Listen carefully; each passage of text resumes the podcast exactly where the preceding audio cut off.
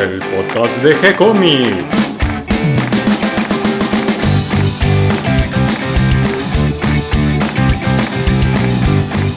Muy bienvenidos a un nuevo episodio de G-Comics, el podcast donde hablamos de todas las técnicas necesarias para realizar un cómic, cómo dibujar un manga y todo el conocimiento requerido para dibujar esa historieta que tenemos dando vuelta en la cabeza. Mi nombre es Gonzalo García y mi intención y la de todos los que hacemos G-Comics es colaborar con aquellos que estén interesados en avanzar, en progresar, en mejorar en su formación como dibujante de cómics. Y hoy completamos otra semana más en nuestro sitio web de G-Comics y me está acompañando en el episodio de hoy Catalina García. ¿Cómo estás, Cata? Bien, muy contenta porque empezamos el año con mucha energía, no, no corporal, pero sí mucha mental, con muchos proyectos, muchas ideas para empezar a armar. Sí, por lo menos desde mi lado empecé el año con muchas ganas. No te puedo decir lo mismo de las energías porque me están costando estos días. No sé si es el calor de Buenos Aires, la humedad o que siempre tenemos esa excusa por esta zona con el clima. Pero la verdad que eh, me está costando en cuanto a la energía arrancar el año. Sí con muchas, muchas ganas y muy contento, por ejemplo, con el episodio que tenemos hoy, que vamos a conversar con Guillermo Grillo sobre el proceso creativo para la escritura de Animal Urbano. Él es guionista de Animal Urbano, tomó la posta después de Tato Dabat, eh, y todo esto dibujado por Edu Molina, con quien también hablamos hace poquito. Y por supuesto, para todos los que estén interesados, Mientras escuchan esta charla o posteriormente pueden leer las páginas que estamos compartiendo de Animal Urbano en nuestro sitio web.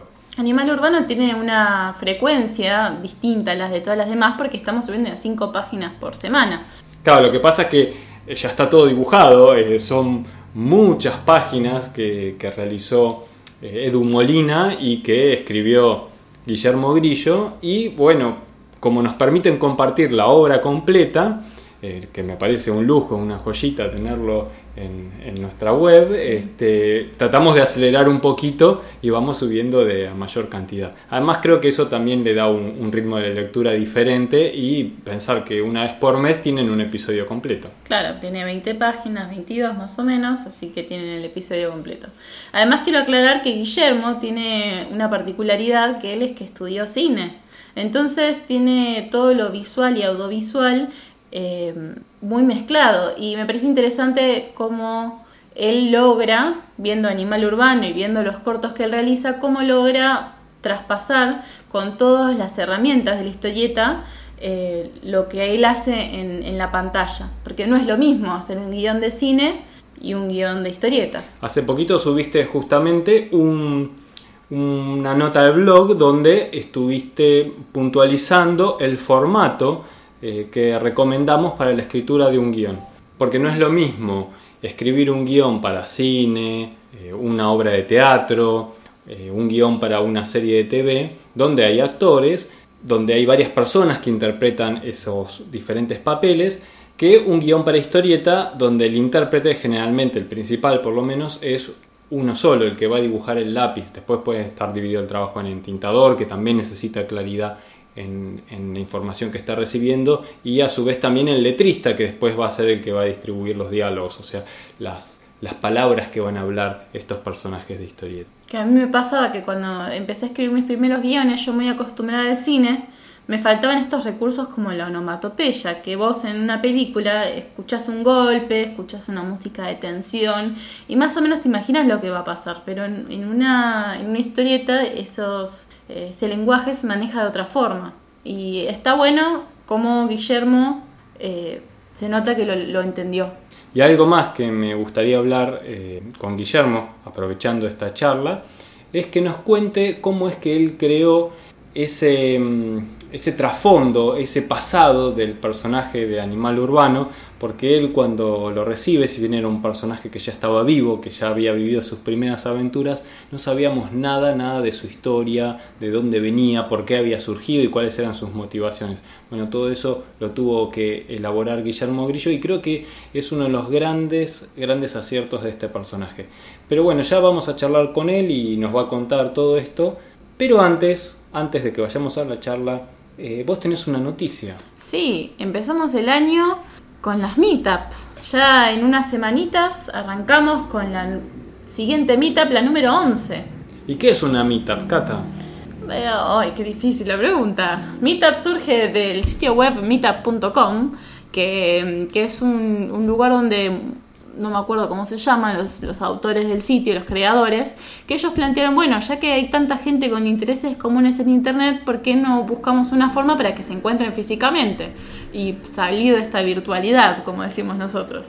Entonces crearon este sitio web donde toda la gente con precisamente con estos intereses pueden encontrar un lugar donde sacar estas estas ganas de encontrarse. Yo veía que lo usan mucho los programadores este sitio y que les funciona, pero la duda era, ¿servirá para otra cosa que no sea encontrarse con un tema que tenga que ver con la programación web o la programación de computadoras o de tecnología?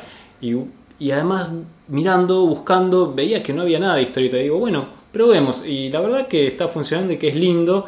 Eh, es una buena excusa para encontrarnos, desvirtualizarnos y poder eh, conversar cara a cara. ¿Con quién vamos a hablar en esta meetup número 11? Esta vez nos va a acompañar Paula Andrade, que no solamente es una gran ilustradora, hace, se especializa en cómics que no son como los de Sol Otero que tuvimos la, la, última meetup de 2018, sino que tienen una, una, historia mucho más oscura, sus dibujos son en blanco y negro, no trabaja el color como Sole, es como...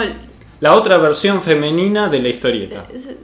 Sí, podría decirse, sí. Otro punto de vista. En la otra cara. Sí, cómo eh, las chicas pueden abordar la historieta desde distintos lados, que no, no es que hay una mirada femenina, como decimos a veces, no, hay muchísimas miradas femeninas de la historieta y, bueno, eh, Paula Andrade nos va a mostrar eh, su versión de la historieta, nos va a hablar de eso, de su proceso creativo, pero además ella no solo es dibujante.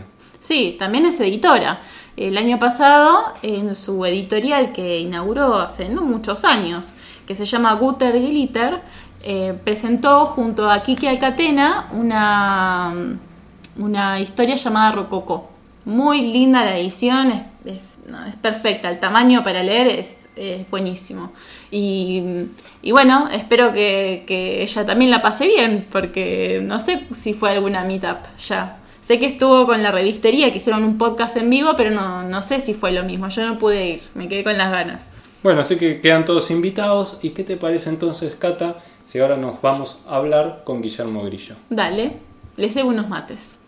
Hola Guillermo, ¿qué tal? Qué gusto hablar con vos. ¿Cómo andás?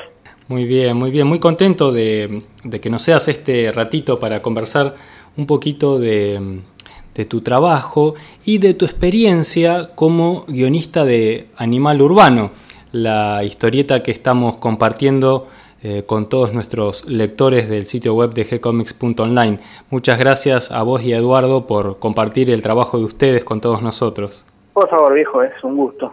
Vos sabés que mm, estoy muy interesado en hacerte de entrada la, la, pregunta de cómo darle una historia a un personaje que creamos, porque fue un poco lo que te pasó a vos al momento de encontrarte para guionar Animal Urbano, porque es un personaje que ya había creado Eduardo Molina y los primeros guiones los había escrito Tato Dabat, eh, pero a vos te tocó eh, continuar estas historias y, y darle una forma a este personaje, darle eh, justamente toda una historia de, background, de fondo, que, le dé un motivo a, su existencia y a, sus historias. Pero antes de que vayamos a hablar de eso, quería que me cuentes cómo es que vos llegás al mundo de la historieta y cómo es que lo conoces a Eduardo y se deciden por continuar Animal Urbano. Bueno, por un lado, yo hacía historietas de chiquito, para mí, digamos, pero desde antes de saber escribir tenía una que era las aventuras de Papá Noel. Consistía en que Papá Noel iba a traer los regalos y, chocaba, se le caían los regalos, se golpeaba hasta que los entregaba. Esa recuerdo de la primera debía tener, no sé, cinco años. Este, eso como inclinación entre eso y el cine, que también hice mi primer corto a los once años. después, Edu fue al Bellas Artes de La Plata como yo, iba a otra división, digamos, no era de mi grupo más de, de, amigos con los que salía y eso, pero nos conocíamos y teníamos más bien un amigo en común que, que era pintor, también Alfredo Plot, que también fue con él al, Taller de Brecha. Sí, otro gran dibujante. Sí, que ahora vive en, en New York.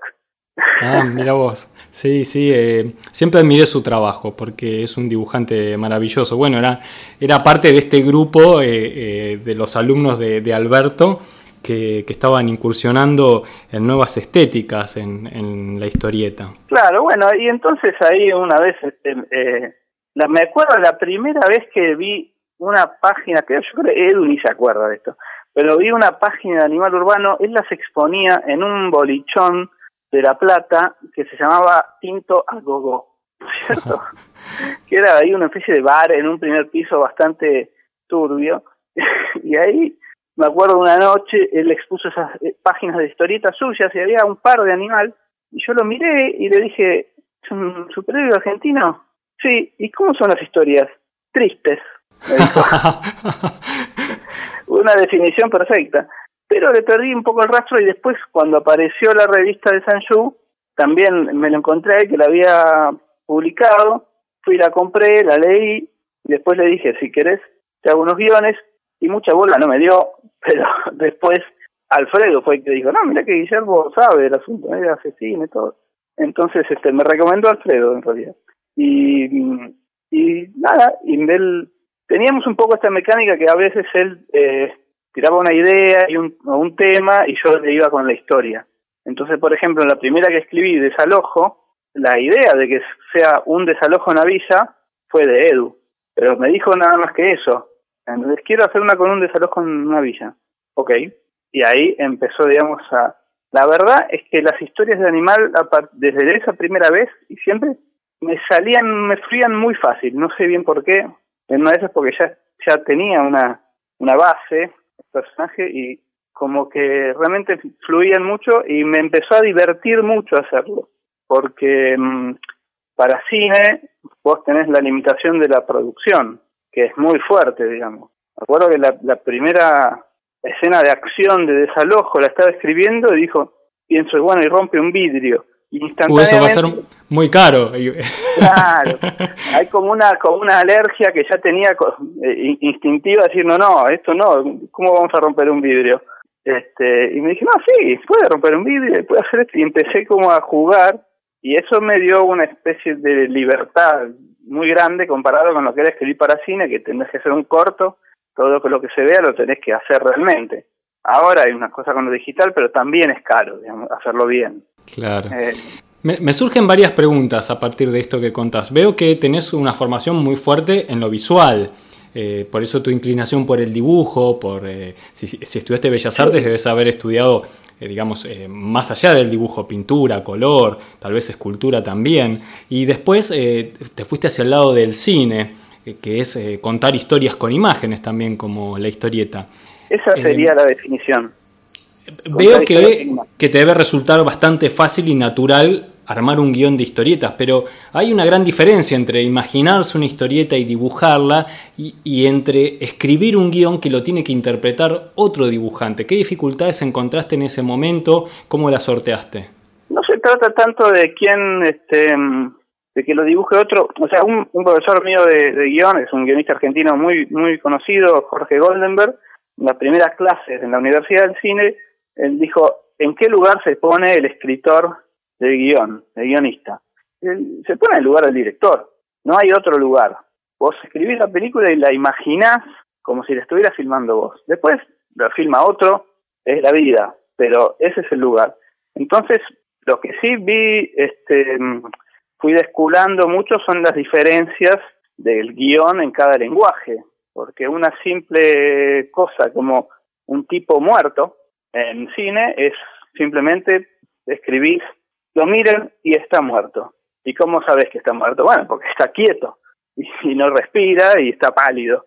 Y por ahí historieta tenés que reforzar un poco más a veces, porque todos están quietos.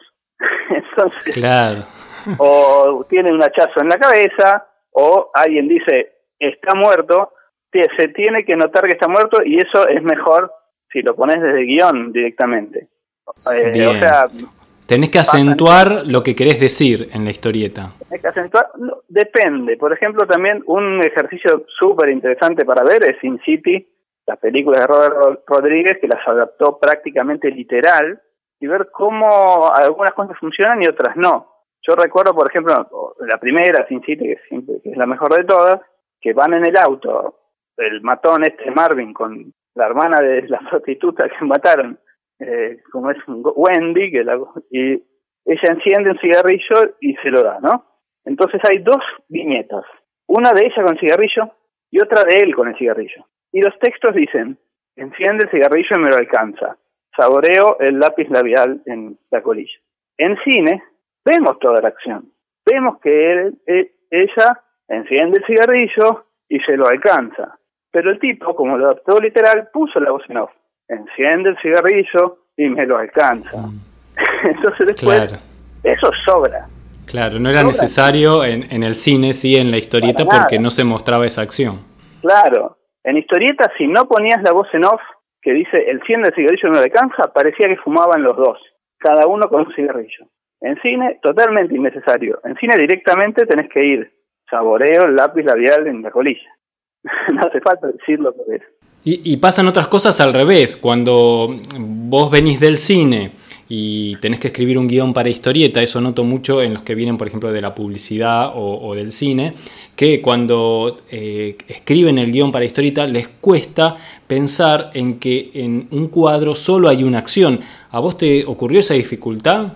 Sí, no, no la dificultad, pero es lo que te va pasando. Tenés que elegir el momento justo, la foto exacta, en, y, si, y si descomponés más el movimiento o no, o sea, no es lo mismo, bueno, una trompada, un fenómeno. Están hablando, el otro da una trompada. Que si lo, si lo querés, lo tenés que usar expresivamente también, si lo querés descomponer. Si el tipo se va para, haces un dibujo que el tipo está para atrás, un tipo que levanta la mano, que tiene las manos arriba y le pega una trompada, se lee de otra manera, lleva otro tiempo, tiene otro ritmo que el tipo dándole una trompada de un cuadro al otro. Eso lo podés hacer desde el guion si querés, y a veces lo puede hacer el dibujante también si quiere. Edu, que es muy buen narrador, a veces se despachaba con esas cosas por su cuenta y era fantástico también. Una vez me dijo, me acuerdo de la de mm, Violencia en el Scratch, el uno de, la tercera etapa, me dice, no, toda esta parte la voy a detallar mucho como un manga. el manga tiene como un detalle casi cinematográfico de los procesos de los movimientos a veces. Sí. Y, lo hizo y estaba buenísimo, pero fue un, poco una idea de él. Eh, sí, no, tiene cada una, cada no es el mismo guion exacto. De todas formas, he probado algunos guiones de cine, pasarlos a historieta para ver si se podrían llegar a hacer algo y es bastante fácil cambiarlo. Se trata de como de seleccionar, de decir, bueno, este movimiento, este otro movimiento, esto no se entiende, le tengo que poner una voz en off, o esta voz, este texto sobra. Los diálogos en general historieta tienen que ser un poco más cortos porque llevan lugar y en cine se, se banca un poco más el tipo hablando porque por ahí, qué sé yo, o que tengan muletillas, ¿viste? Que repitan cosas. En historieta te cansa un poco y es, es mejor si los diálogos, en cine importa que sea creíble, verosímil, entonces la gente no habla de forma demasiado concisa pero en la historieta te ocupa un lugar físico en la página que es medio plomo, si habla mucho del tipo. Entonces hay que tratar de sintetizar un poco más. Bien, eh, o sea que eh, como, como un punto a tener en cuenta es que al momento de, de adaptar un texto a un guion de historieta, tenemos que tener en cuenta la selección de, las, de los cuadros, qué, vamos a mostrar en cada cuadro, si vamos a descomponer o no el movimiento en varios cuadros y eh, sobre todo que los diálogos sean bastante concretos y concisos, que vayan muy directo al grano para que no se alarguen demasiado y ocupen un lugar excesivo dentro del cuadro. Sí, son elecciones siempre, ¿no? O sea, son elecciones, tenés que tener noción de la diferencia. Obviamente, literatura más todavía literatura, tenés un tipo hablando tres páginas y estás chocho. No tenés ningún problema mientras sea interesante lo que dice. Pero en historieta, ¿qué haces con eso? Claro, necesitabas más, más dinámica, más acción. Tenés que ver qué de todo eso se puede contar con la imagen, ¿no? Tenés que tratar de, usar los recursos que tenés. Claro, eso está muy bien lo que decís, un equilibrio, que es lo que marcabas también un poco eh, cuando hacías este ejemplo con, con Sin City, eh, con respecto al cine y la historieta, eh, un equilibrio entre lo que mostrás directamente con la imagen y lo que contás con palabras, que no se repita y que no, se, que no pese demasiado uno sobre el otro, que haya cierto equilibrio. Sí, ese, es el arte, ¿no? Cómo administrar la información o lo que pasa, la acción, cómo administrarlo en una cosa u otra. También tenés, por ejemplo, el tema de, no sé, cuando alguien cuenta algo, bueno, si metes flashbacks o imágenes de lo que pasó o no, eh, no es que una cosa sea válida u otra no, puede ser alguien que recuerda algo y lo cuenta todo y puede funcionar bien o puede funcionar mejor ir a, a ver esas imágenes este y todo es de guion. Si yo pongo el tipo, los tipos están en un café y le dice, me pasó, fui y me asaltaron y no sé qué, y apareció un monstruo que me salvó, puede, puede ser interesante la escena porque la cara del otro, como un monstruo, el mozo que viene, un montón de cosas visuales que tenés ahí, pues un cuadrito que toma el café y sigue hablando, o directamente cuando dice, ¿sabes qué me pasó ayer? Vas al, al, colectivo por la villa y el tipo que lo asalta, el animal que salta, y contás la imagen, este, incluso ahí podrías hasta no poner ningún relato, ponerlo todo en imágenes y volver al tipo y el monstruo se fue. Digamos, es como muchas muchas variantes y lo lindo es jugar con todo eso y pensar, bueno, ¿cómo resuelvo esto que quiero que pase? De la manera que sea, para mí por lo menos, más emotiva, que es el final de todo, ¿no? Que te emocione. Por eso yo, digamos, cuando logro que una historieta te emocione, que es un medio un poco más frío que el cine, pues cine tenés que la música que te ayuda muchísimo. Además de la cara de la gente, una persona lagrimeando, lo que sea. Entonces yo cuando logro que, que siento que logré que la historieta emocione, realmente es como el logro máximo para mí. Bien, y además te encontraste con una dificultad extra que le ocurre posiblemente a muchos guionistas de superhéroes, que es que el personaje, cuando vos lo tomás, ya está inventado pero en el caso de Animal Urbano eh, no tenía una historia atrás. O sea, directamente habían empezado eh, a narrarse sus aventuras, pero no sabíamos nada de dónde venía, cuál era su origen. Y eso, según tengo entendido, es en buena parte de tu creación. Sí, de alguna manera yo le di ese origen y una galería de personajes eh, semi-estable, que es lo que necesitas cuando tenés una serie. Ya fue muy bueno para todo el desarrollo para mí que el imaginador nos dijeran, bueno, van a ser 12 números. Nos dijeron así, van a ser 12 números, pase lo que pase. Y eso fue muy bueno porque te, te, da una libertad y al mismo tiempo te crea una exigencia. Entonces, 12 números no pueden ser, digamos, no podés hacer algo más que contar 12 veces 12 aventuras aisladas. Si bien eran autoconclusivos la mayoría, había un par que eran en dos números, te empezás a, a este criterio de serie, entonces necesitas personajes recurrentes recurrente. Obviamente, el villano. Es el, animal tenía dos villanos centrales. Este, uno que era un comisario y otro que era un, un chorro, digamos, medio mafioso. Las dos patas de, de, la opresión. Y este y el, el, el tema con Animal es que, bueno, era un tipo que salía de un lago, un monstruo que salía de un lago. Y la pregunta, digamos, para, para crear una historia siempre es una especie de ping-pong entre la razón y la intuición, ¿no? Yo, a ver cómo es eso. Y ponele, vos querés hacer algo, querés contar la historia de un tipo que se enamora en un avión, pero ¿por qué la querés contar? O sea, es una intuición tuya de que va a estar bueno, lo sentís, esto está bueno. Entonces la razón empieza a preguntar, bueno, ¿y qué, qué tipo? ¿A dónde va? ¿De quién se enamora? Y, y responde la intuición de vuelta. Y porque no sabes de dónde sale esa respuesta. ¿Entendés? Y es un tipo que es un esgrimista. ¿Por qué es un esgrimista? ¿Qué sé yo? Ah. Y me gustó, y, y, la es como que juntos, la razón y la intuición lo evalúan después la respuesta. Dicen, ¿está bueno ser un esgrimista? ¿Me sirve para algo? Sí, a mí me gusta ser un esgrimista, listo. Entonces, un esgrimista que se enamora en un vuelo. Bueno, ¿y de quién se enamora? ¿Y, de ¿y por qué? Yo me acuerdo de unas clases de guion una crítica de, de los profesores, algunas guiones o películas era eh, un personaje que hacía algo drástico, como poner, no sé, matar a su mamá. El personaje mataba a su mamá. Y el tipo decía, no, este personaje no mata a su mamá. No me lo creo, qué sé yo. Y yo me quedaba, y no había una explicación de cómo resolver ese asunto. Entonces, como que, bueno, entonces no, no cuento la historia, tiro guion a la basura. Si ese personaje no nota, pues yo quería contar que el tipo que mata a su mamá. No, lo que tenés que cambiar es el personaje. Construir un personaje que sí mate a su mamá. ¿Por qué lo mata? ¿Por qué mata a su mamá ese tipo? Tenés que pensar y ponerte vos en el lugar de alguien, aunque parezca muy cruel, esto es arte, un tipo que mata a su mamá. Por un momento lo tenés que pensar y decir, bueno, ¿por qué alguien mataría a su mamá? Y de la misma manera es porque este monstruo pega a los canas. El primer tipo se empieza, ¿por qué se, pelea con los canas? ¿De dónde salió ese río? Claro, ¿y por qué sale de, del agua? Claro. Claro, ¿qué, qué se hizo con, con barro solamente? ¿Es un golem? ¿O algo entró? ahí? estaba cantado. estaba como cantado. ¿Quién entró a ese río? Una persona. ¿Y cuándo entró? Y, y es un desaparecido. Es un desaparecido de los vuelos de la muerte.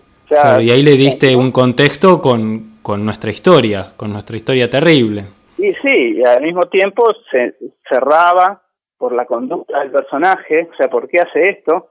Porque es un desafío, un desaparecido de los vuelos de la muerte, entonces está volviendo y en algunos capítulos va a buscar al tipo que, que es este comisario, el, torturador de él, y si no es con el torturador de él, va, va a tratar de seguir luchando eh, en la misma manera, digamos, que, que luchaba antes, contra la opresión, contra el autoritarismo, es el que lucha, lucha animal urbano. Contra el autoritarismo en un entorno de pobreza, entonces protege, digamos, a los pobres. Pero de alguna manera, en este juego como de intuición y razón, va saliendo solo. Pero va, me gusta la frase se te ocurre, porque es como que algo que ocurre, algo que te sucede a vos solamente. Se me ocurrió, se me sucedió.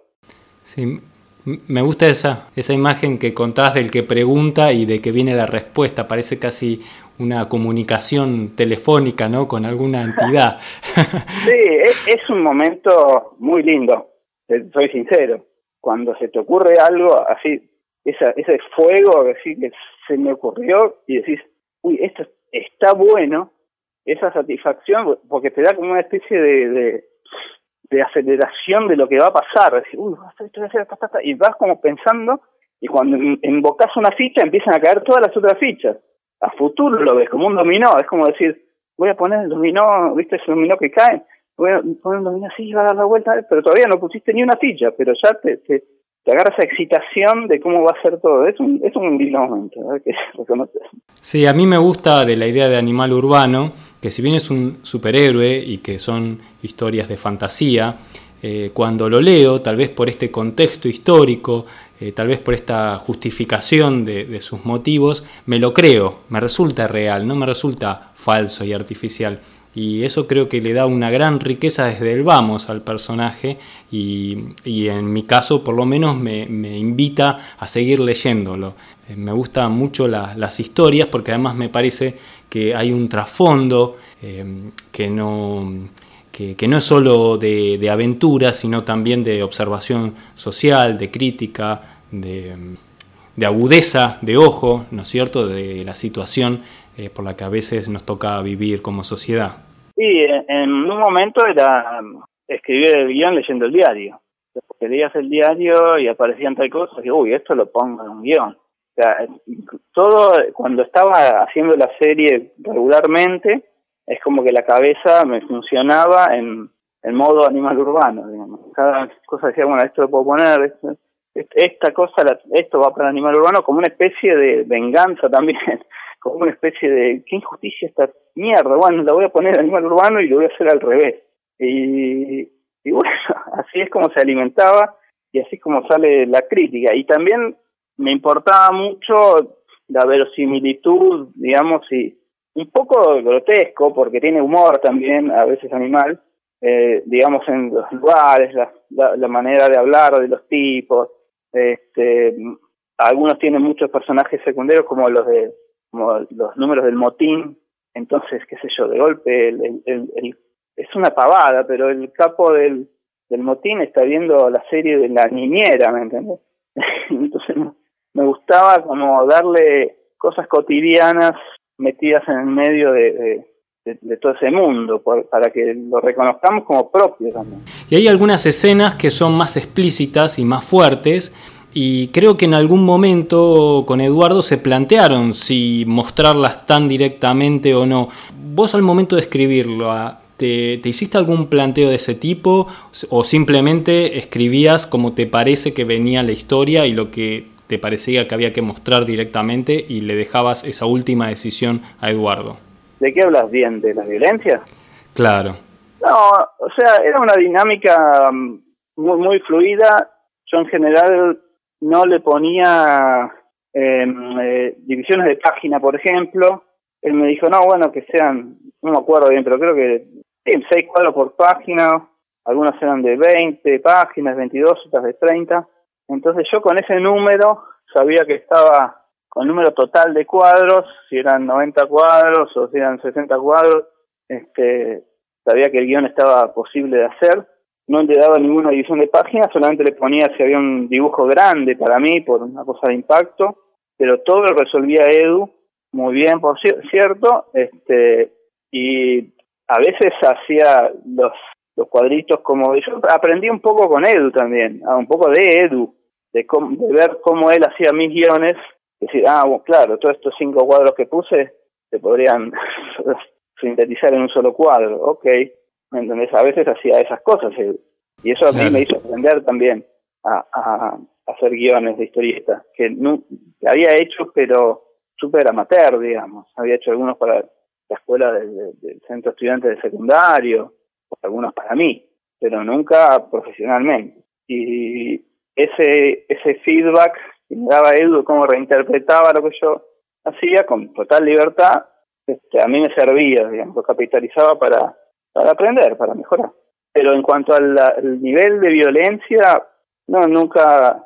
El editor de, Imaginador, cuando nos, nos, nos vio, dijo: esto es, esto es una cosa sin concesiones, sin concesiones. Nos, nos resultó raro lo que decía, porque estábamos como muy inmersos en el mundo. Sabíamos que era una historieta para adolescentes grandes y grandes, digamos. Pero claro, si la ves, la ve un chico, dice que está pasando acá están matando.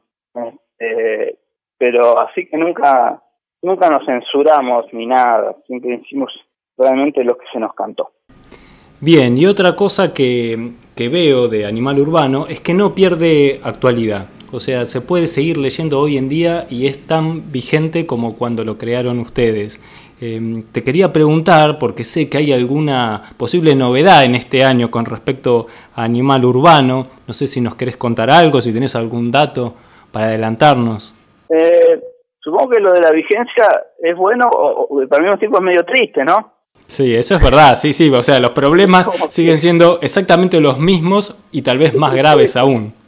hubo un, hay que reconocer, hubo un ah, avance en cuanto a, genocidas libres o genocidas este, presos, ¿no?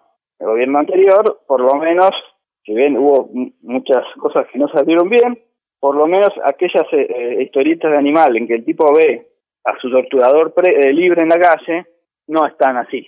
Algunos ya se murieron de viejo, bueno, pero por lo menos hubo un cambio en, en ese sentido.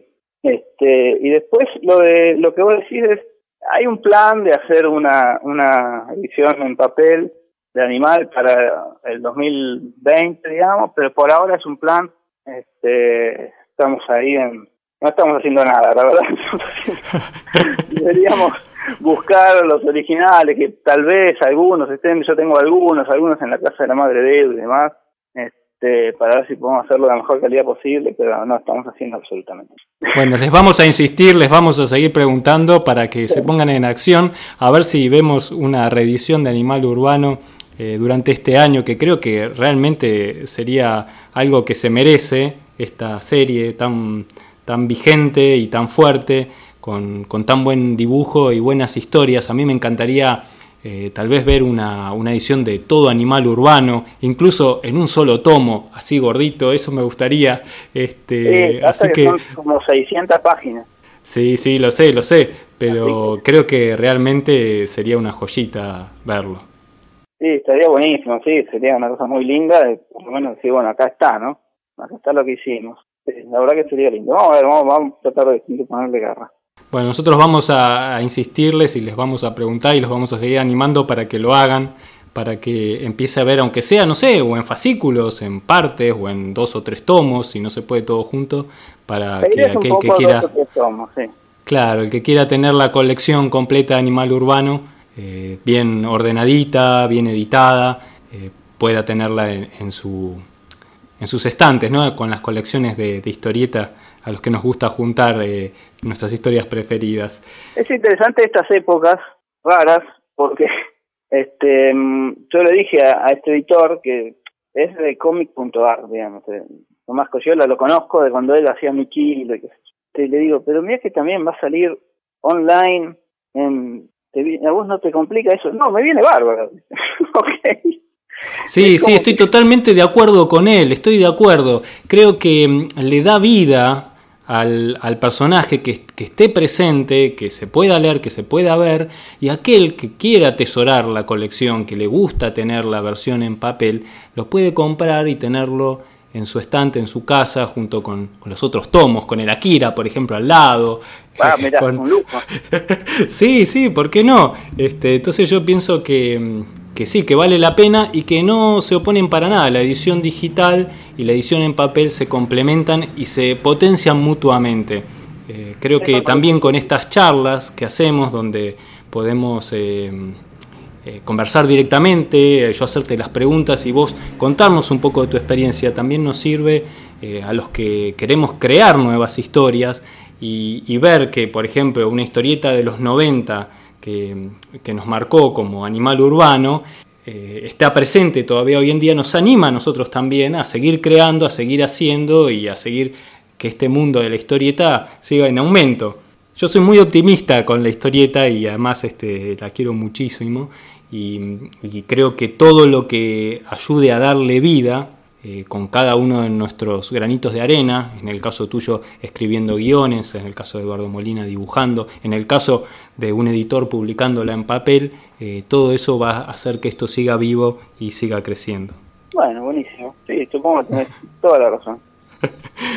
no sé si nos querés contar de algún proyecto tuyo o, en qué estás trabajando ahora, en cine, si andas con algún desafío personal.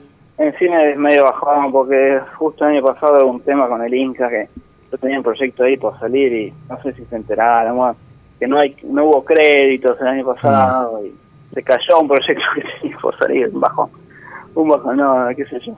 Así que no no hay mucho que contar en ese en ese área realmente. Historieta no, nada, tampoco, no no estoy haciendo nada. Eso soy sincero. Bien. Tristeza, ¿no? Yo te quiero agradecer este tiempo que nos dedicaste y además compartir tu, experiencia y conocimiento sobre, sobre guion de historieta. Y, bueno, y espero que nos podamos encontrar en algún momento próximo, tal vez para anunciar alguna publicación de Animal Urbano, tal vez para que nos cuentes eh, que te entusiasmaste y te pusiste a escribir algún nuevo episodio.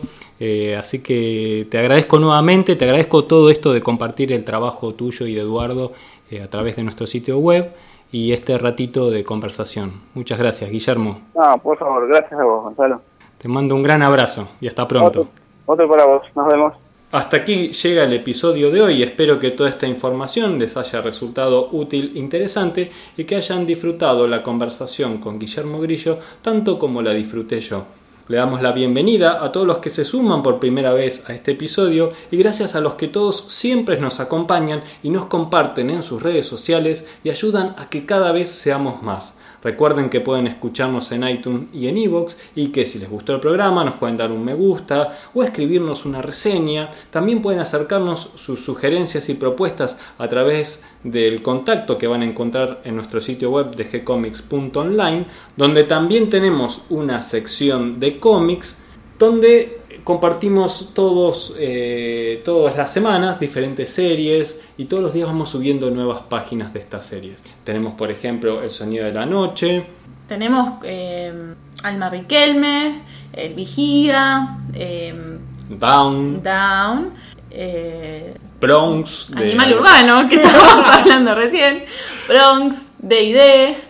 Eh, los condenados de Hawk. Claro, tenemos unas completas que son los condenados, después tenemos la de Javier Robela, eh, Cándido. Tenemos, eh, bueno, Nodo, que le hiciste vos, junto a Ariela Mestoy. Y mm, eh, Spectrum Warriors. Creo que no me olvidé ninguna. y Cables, de Soliotero también. Es que vamos sumando, vamos sumando y cada vez es más difícil decirlas todas de memoria, sobre todo cuando te agarro sin estar preparada como en este momento. Me voy a tener un machete ya. Así que bueno, todo eso lo pueden encontrar en el sitio web, donde también tenemos una sección de videos, donde estamos compartiendo los videos de Diego Arandojo. Tenemos una sección de recursos, donde ordenamos un poquito todo el contenido de los podcasts y además le sumamos las notas del blog. Todo ordenadito de una manera que tiene que ver con el proceso creativo de la historieta. Desde la idea, pasando por el guion, con el dibujo, la narrativa gráfica, el entintado, el color y el letreado y finalmente la publicación. De todo, todo esto van a poder ir encontrando información que vamos sumando de a poquito cada vez más haciendo crecer este sitio y por supuesto sobre este tema de cómo es el tema de publicar las historietas, recuerden que está nuestra próxima meetup, la número 11, donde va a venir Paula Andrade y entre los temas que vamos a hablar eh, tenemos presente también el de preguntarle cómo se hace para publicar historietas y cuál es su experiencia. Los esperamos en un próximo episodio y que nos sigan acompañando. Escríbanos, acérquenos sus sugerencias y propuestas, siempre les vamos a responder con alegría y por supuesto continuaremos haciendo nuevos episodios. Muchas gracias a todos ustedes y hasta la próxima. Gracias, Cata. Gracias,